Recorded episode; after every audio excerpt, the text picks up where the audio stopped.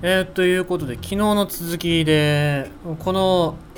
ゼロミートハンバーグちょっと食べようかなと思ってるんだけどまあ見た目は普通にハンバーグですよ。でね匂いはねあのー、デミグラス。デミグラスソース。まあそりゃそうだよ。デミグラスソースかかってるからまあ中身だよね。と中身覗いてみよう。ふらふらふらふら。これすごいすごいすごい。おー、でもまあなんか肉っぽい。肉っぽいけどなんだろうこれ。あ、肉だね。なんかちょっとジューシーだよ。玉ねぎっぽいのも入ってるし。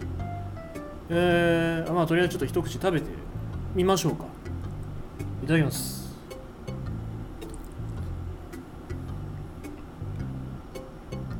ああ全然肉。あれうまい。あ普通に美味しい。あれ意外。あれ？うんなんか後味も肉だな。あいいですね。全然298円。出した甲斐があるな。まあでも若干こう噛んでるとなんか魚肉ソーセージっぽさが。あでも出てこない。全然美味しい。いいです。いいです。おすすめですこれ。そこそこどころじゃないです。ちょっと美味しいです。っていうのが昨日の収録でした。実際まあ美味しいじゃ美味しいんですけど298円出してそのちっちゃいハンバーグを食うかどうかって考えたらまだちょっとね298円だったらちゃんとお肉使った冷凍のハンバーグ美味しいやつありますから。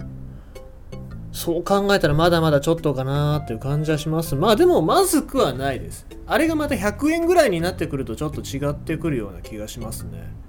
あなので、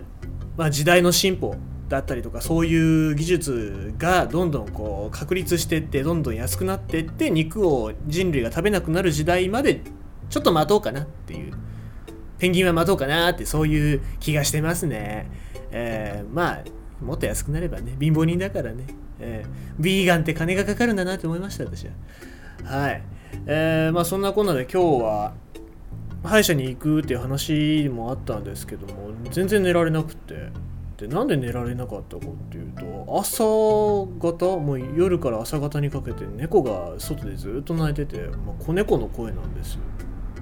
でどこで泣いてんだろうなと思って、まあ、無理やり寝たんですけど翌朝起きてんじゃあ歯医者行こうと思ってで、まあ、雨が降ってたから傘持ってで玄関出たら、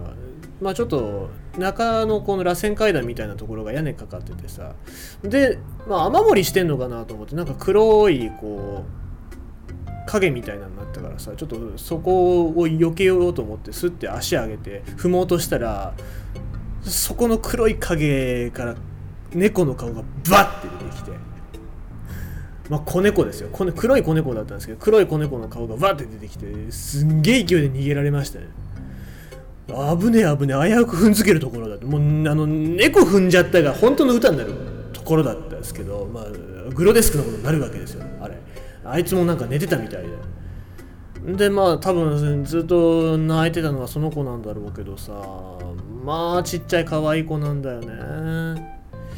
で、多分お母さんにほったらかされたのかどうか分かんないんですけどもずっと泣いてたからさ。でかといってこのかわいそうだからって言って餌あげちゃうともうダメなんですよ。でこれ残酷かもしんないんですけども餌をあげちゃうともうそれだったらもうちゃんと自分で飼育をしないといけないわけなのでそういうところはあまあちょっと厳しく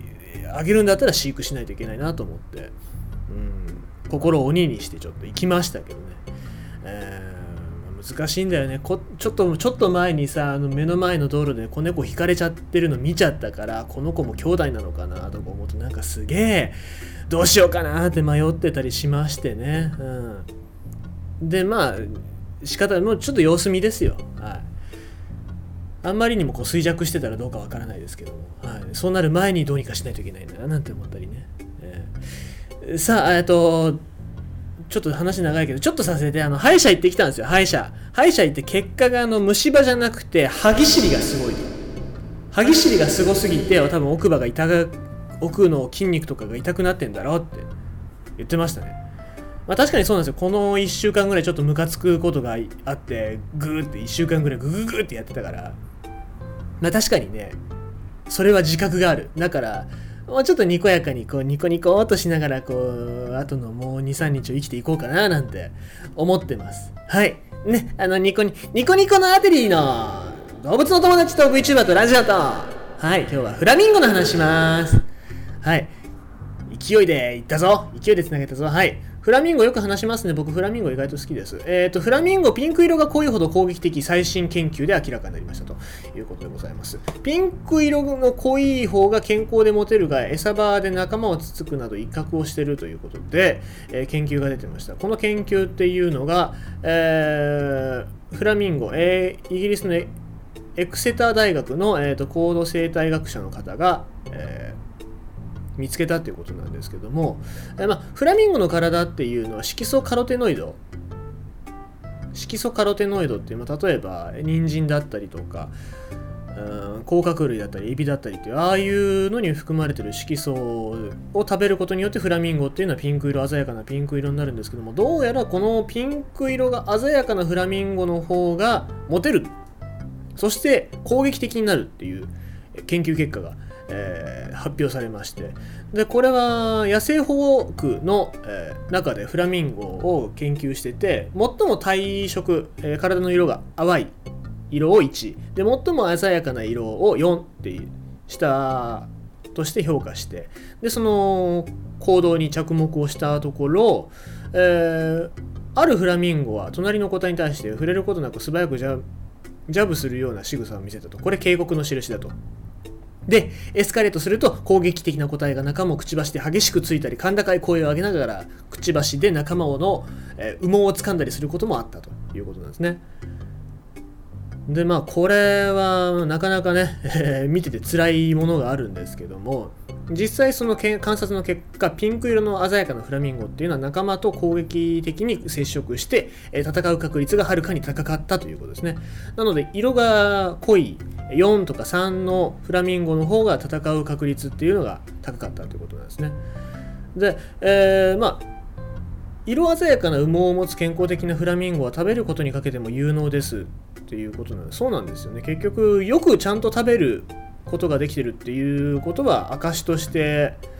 体毛が鮮やかな色になってるってことなのでまあその鮮やかな色になる、まあ、たくさんものを食べれるっていうことはその接触能力食べる能力が高くて病気からの回復も早かったりそのま全体的な体の状態がいいっていうことが、まあ、分かってるわけなんですけどもそりゃあメスだって体格のいいまあ、健康的なオスの遺伝子を残した方が健康な子供が育つからそりゃあそっち選びますよね。で、まあ、そのオスっていうのは接触能力が高いから攻撃性が増してるのか攻撃性が高いから、えー、接触能力が高いのかっていうのはちょっとよくわからない。その関係っていうのはちょっとよく分かってないんですけども、まあ、何がこれで重要なのかっていうとフラミンゴを飼育する上でどうすればその争いいさかいを回避することができるのかっていう話なんですよね。結局のところその十分な広さの飼育空間で飼育するべきだっていう証拠になってるわけなんですよ。まあ動物園に行くと結構フラミンゴがぎゅうぎゅう詰めの動物園なんかもありますけどもまあ確かにそういう動物園で言われてみればそのフラミンゴの体毛の色っていうのはちょっとバラバラなのかなっていう感じはしますけどね、えー、このような研究が動物園に暮らす動物たちの福祉の向上につながる可能性があるっていうのは素晴らしいことですっていうのを今回研究して、え方はおっしゃってますね。で、えー、まあ、これを受けてその保護地区ではその新しい屋内プールを作って周囲で餌を奪奪い合うことなく広範囲にみんな散らばって食べられるようになったということなんですね。まあフラミンゴっていうのは喧嘩以外の方法で争いを解決することはできないっていうふうにおっしゃってますのでそりゃそうですよね、まあ、だから喧嘩をさせないようにするっていうのはその飼育する人間の義務っていうか目指さないといけないとこだと思いますしあとはそれによってみんなの接触状態っていうのがよくなれば色鮮やかな群れになる可能性が高まるので来場者も喜ぶんじゃないかっていうふうに言われてますね。まあそう考えたら一石二鳥というかえーまあ、ちゃんと考える上でこういう研究結果が出てるっていう話なんですけどもね。皆さんの近くの動物園でも意外とフラミンゴいっぱいいると思いますのでそういったところちょっとね見てみてはいかがでしょうか。自分とこのオラガン町の動物園のフラミンゴの飼育環境どういう風になってるかそしてフラミンゴたちの色も見てみてあげてくださいということで今日はそんなお話でした。ニコ